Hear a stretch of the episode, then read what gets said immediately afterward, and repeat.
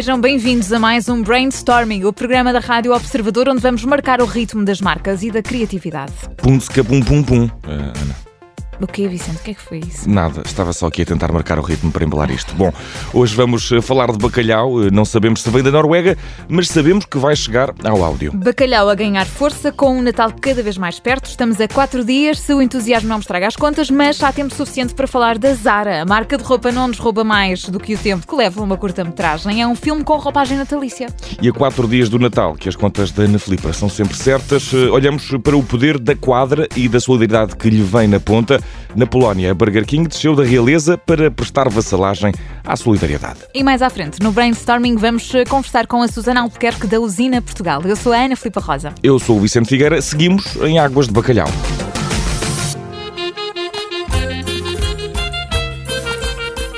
Possível saber quanto é que o bacalhau está ao quilo, mas será que podemos saber quanto está ao decibel? Não sei, mas eh, para lá caminhamos, Ana. Natal à porta, montanhas de bacalhau nos pratos e agora também, ao que parece, nos ouvidos. Porque chegou o primeiro podcast da história. É um podcast da Ribeira Alves que sugere receitas para nos ajudar a ser mais criativos na hora de tratar o nosso fiel amigo. O bacalhau quer áudio, eh, nome vencedor. Eh, os podcasts crescem em popularidade, são um meio para chegar aos mais novos e por isso a Ribeira Alves convidou o humorista Miguel Lambertini para nos guiar com a voz em Receitas Mil. Tantas quanto o bacalhau possa ter. Por mão da Ribeira Alves, o nosso fiel amigo Vicente entra agora no nosso mercado, o mercado do áudio. Mercado que é mercado, Ana Filipa cheira a peixe, mas uh, ao que cheira mesmo, é a Natal, está um pivete da consoada que nem te conto, quase que dava um filme.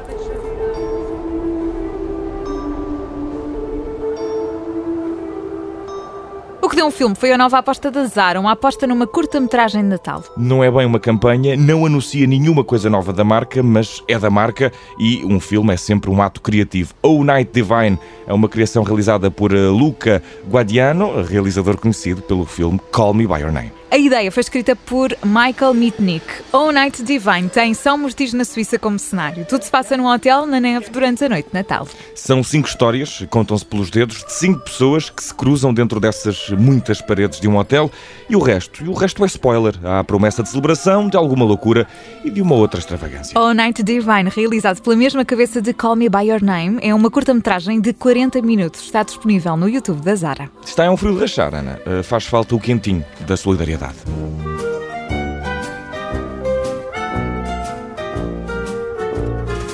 É um quentinho que encontramos na mais recente tomada de posição da Burger King face à arqui-inimiga McDonald's. É um calor eh, que vem da Polónia, por estranho que possa parecer. Por lá, a Burger King ajudou uma das causas da concorrente, a Fundação Ronald McDonald, que dá casa a famílias com crianças em tratamento hospitalar. Esta campanha propôs aos clientes que comprassem batatas fritas na McDonald's. Se assim o fizessem, em troca havia um Whopper Junior gratuito à espera na Burger King. Por cada dose de batatas vendida, sabia-se que a McDonald's iria passar uma doação, uma doação a favor da Fundação Ronald McDonald, que tem duas casas na Polónia. E para além disto, a Burger King ainda comprou batatas à concorrente. Moral da história: às vezes é a comida que nunca será consoada, a lembrar-nos, perto do Natal, que há um espírito que convém manter tão previsível como as refeições que lá são servidas todo o ano. E há também uma conversa que convém ouvir, é já a seguir no Brainstorming com Susana Albuquerque.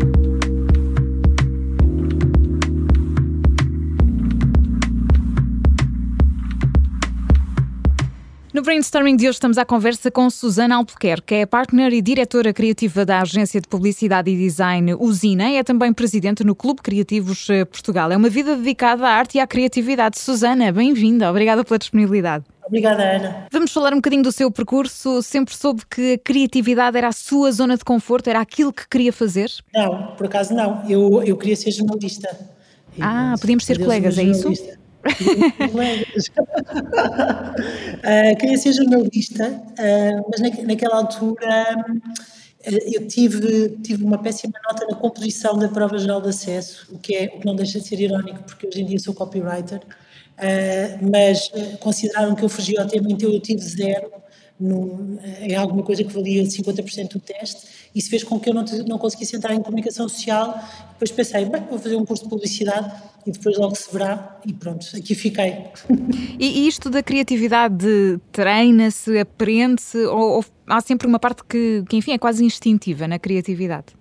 Eu, nós brincamos muito na profissão e mais no clube de criativos porque existe este, este equívoco de que ah, isto é o clube de criativos, quer dizer que só quem trabalha em departamentos criativos é que é criativo. Não, isto é um absurdo, não é? Eu acho que criatividade toda a gente tem.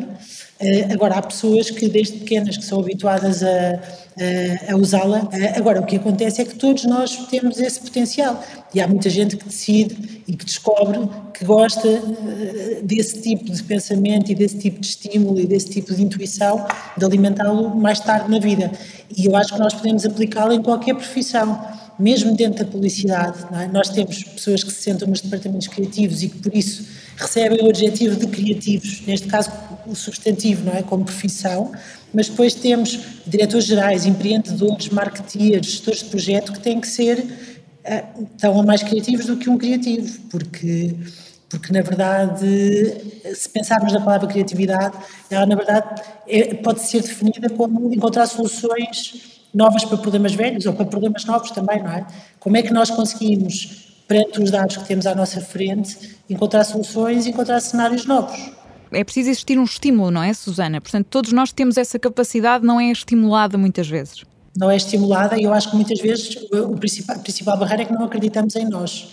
E de tal maneira somos educados para desvalorizar que depois acabamos por acreditar que não têm valor. Basta olhar, por exemplo, como o ensino é feito. É? Nós, eh, se calhar antes da primária ou pré-escolar, nós estimulamos muito esse olhar criativo, não é? Nós desenhamos, nós brincamos, nós jogamos e depois, a partir do momento em que entramos no primeiro ano da escola, sentamos e ficamos quietos a tentar aprender o que outros fizeram. Não quer dizer que não seja, que não seja uma aprendizagem que, que tenha que ser feita, mas depois com o tempo nós vamos perdendo espaço para outros espaços mais livres.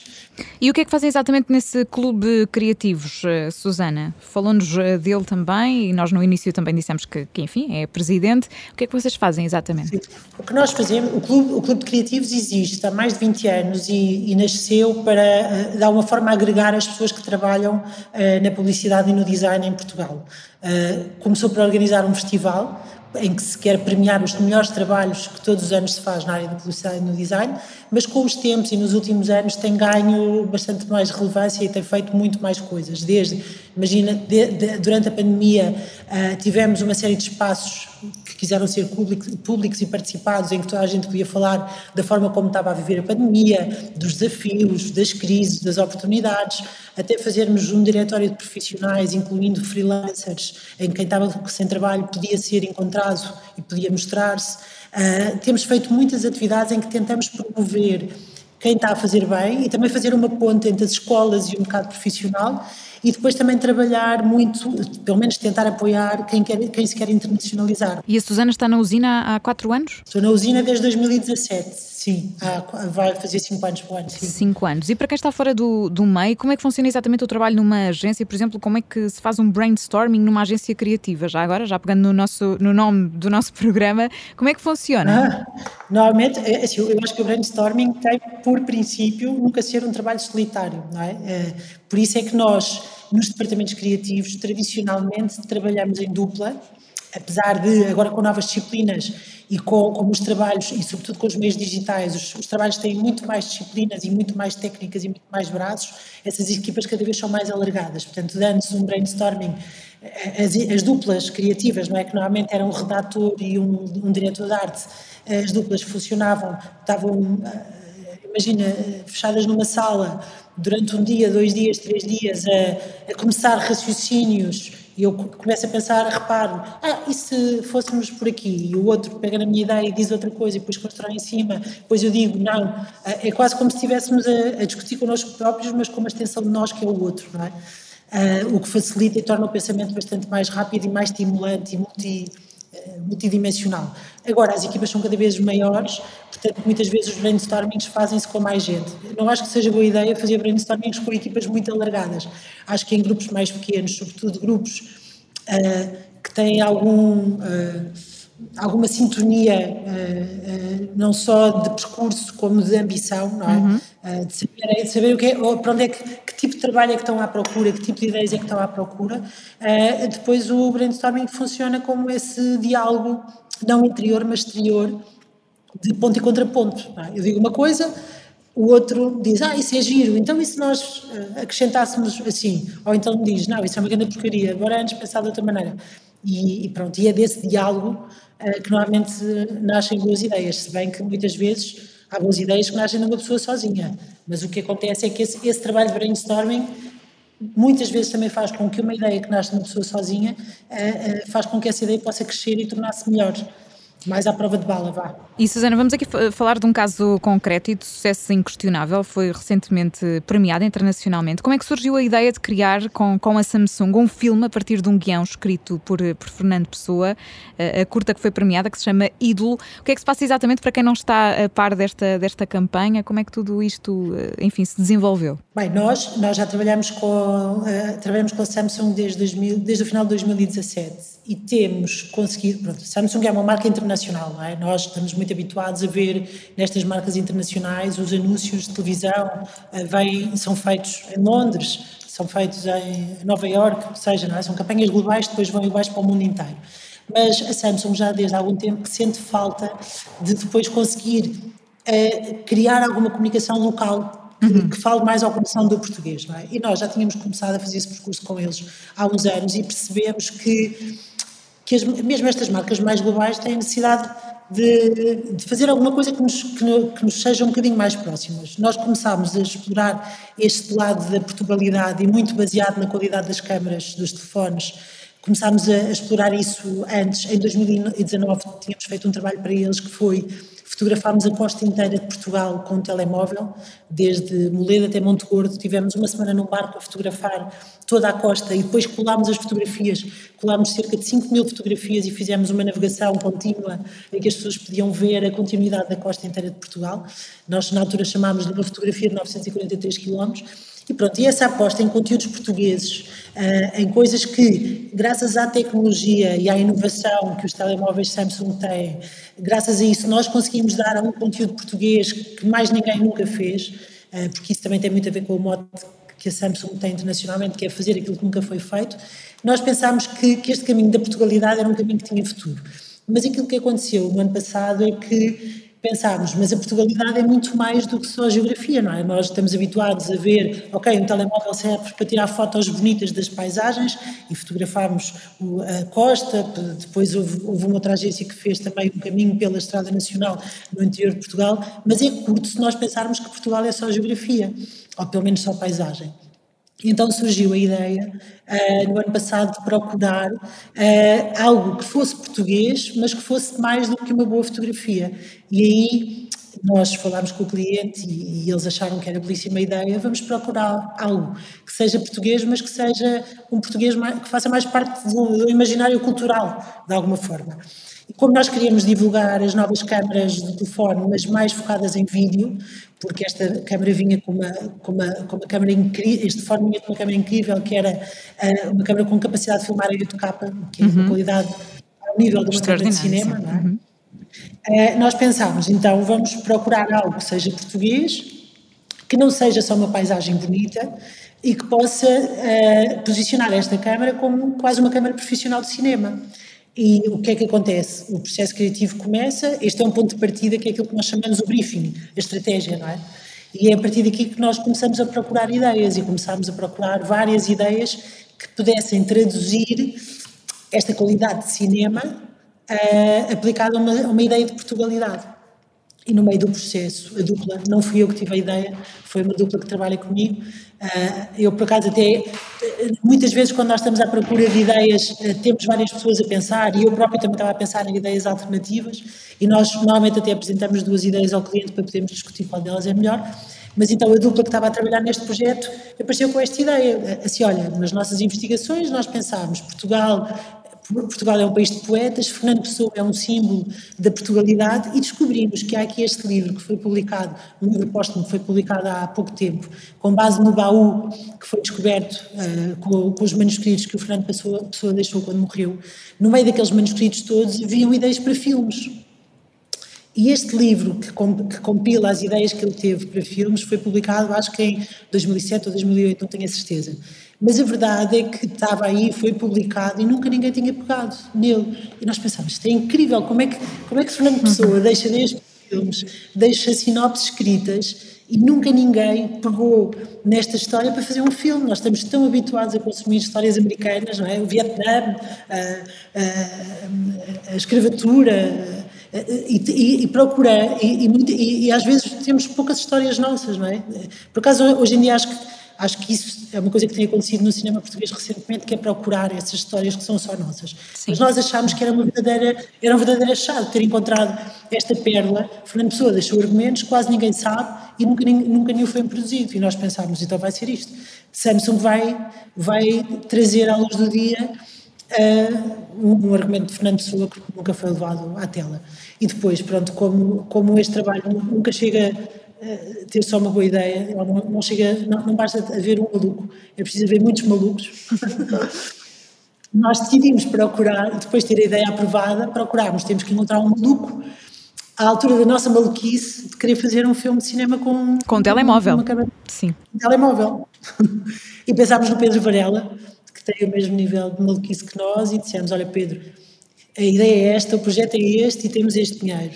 E ele disse, eu faço fácil e vai ser bem feito e vai ser de época e vai ser com todos os personagens a que tem direito. Uh, nós primeiro tínhamos pensado que íamos fazer um curto de 10 minutos, acabou em meia hora, mas está aí, está feito. Aliás, vai, vai estrear na Opto agora. Uh, na plataforma da SIC, sim. Uhum. Sim, e, e está aí para toda a gente ver. Foi uma coisa, é uma campanha de publicidade, não deixa de ser uma ideia de marca, porque nós, através disso, depois fizemos uma série de making-offs para mostrar como é que tinha sido possível fazer aquele filme com, com uma câmera de um telemóvel, mas não deixa de ser um legado uh, e uma oferta da marca à população portuguesa e até do mundo, porque aquela história nunca tinha sido levada ao cinema. Vai estar na, na plataforma da, da SIC, a Opto, como nos disse aqui a Susana, está também no site da usina, portanto é fácil, é fácil encontrá-lo. E olhando um bocadinho para o futuro, Susana, uh, enfim, olhando para este mundo das marcas uh, e para, para as novas gerações que, que nele querem também ingressar, no, no, universo da publicidade e também com uma pandemia, não é? Porque agora temos tudo isto também à nossa volta. Que conselho é que daria a quem quer ingressar agora neste mundo criativo da, da publicidade? Olha, o primeiro é este que eu acabei de dizer, sonhar alto e depois, uh, um, um, assunto que tem sido bastante discutido no clube de criativos e entre, e entre as pessoas que trabalham nesta profissão é que parece que, de alguma forma, uh, esta profissão perdeu uma, um certo glamour, não é? Todos, todos nós vimos, vimos o Mad Men naquela altura, ser publicitário era. Pois era, era, era todo mundo glamouroso, sim, sim. Era o topo da cadeia alimentar, bebia-se whisky. Uh, uh, ganhava-se muito dinheiro e, e, e as pessoas vestiam-se melhor e ficavam, ficavam bem na fotografia, não é? E faziam projetos incríveis. Agora, parece que já parece que é menos glamouroso trabalhar em publicidade, mas eu daria um conselho a pessoas que têm algum interesse pela criatividade. Uh, eu acho que vale a pena considerar esta profissão por, por, alguns motivos. O primeiro dele, o primeiro é, é, o poder enorme que se tem e esse poder eu acho que tem que ir parar a boas mãos. É um bocadinho como, como, no, como no Star Wars, não é? Há o lado bom da força e o lado mau da força. Existe um poder enorme em, em trabalhar com comunicação de massas, não é? Em chegar eh, com uma mensagem. Uh, com, ter, com, com, termos todas estas ferramentas da criatividade, a linguagem do cinema, da escrita, uh, e conseguirmos chegar a, a, a, milhões de pessoas ao mesmo tempo através de uma marca e através de, uma mensagem comercial. Eu acho que isto é muito poderoso, é muito desafiante, mas tem que ser, tem que ser usado para o, para o bem.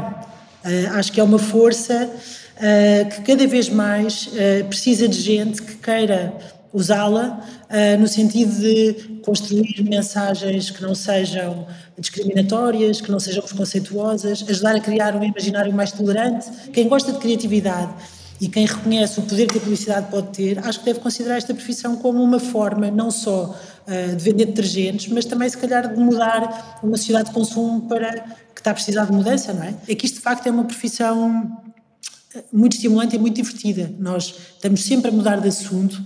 Uh, não somos muito especialistas em nada de especial, mas sabemos um bocadinho de tudo, o que para quem é curioso em relação ao mundo e à vida é altamente estimulante, não é? Porque eu agora estou a trabalhar Samsung, a seguir estou a trabalhar IKEA, depois estou a trabalhar Aldi, depois estou a trabalhar Nespresso, depois estou, estou sempre a mudar Não é monótono, lá isso não é? Não é nada monótono. E é altamente divertido, porque tu começas sempre com, com, com um documento em branco, não é? Uh, e, e, tens um bocadinho aquele pânico de e agora como é que eu vou descalçar a bota? É desta que me vou apanhar, eu não vou ter ideia nenhuma, mas depois vais ganhando uh, recursos, percebes que também estás apoiada numa equipa, que um dia a ideia melhor é minha, no outro dia a ideia melhor é do outro, Uh, e vais cons conseguindo sempre criar coisas, sabes? Eu acho que das coisas mais estimulantes de trabalhar em publicidade é tu acabares ao fim de um ano, dois anos, três anos de profissão, olhares para o teu portfólio e pensares, eu fiz isto, eu fiz aquilo e tens orgulho daquilo que fazes. Por isso é preciso teres orgulho no que fazes, mas eu acho que quando tu começas com ambição, focada em ideias e num bom código de valores e de ética profissional, acho que é fácil teres orgulho naquilo que fazes. Susana, muito obrigada. Obrigada eu pela oportunidade e boa sorte com o programa.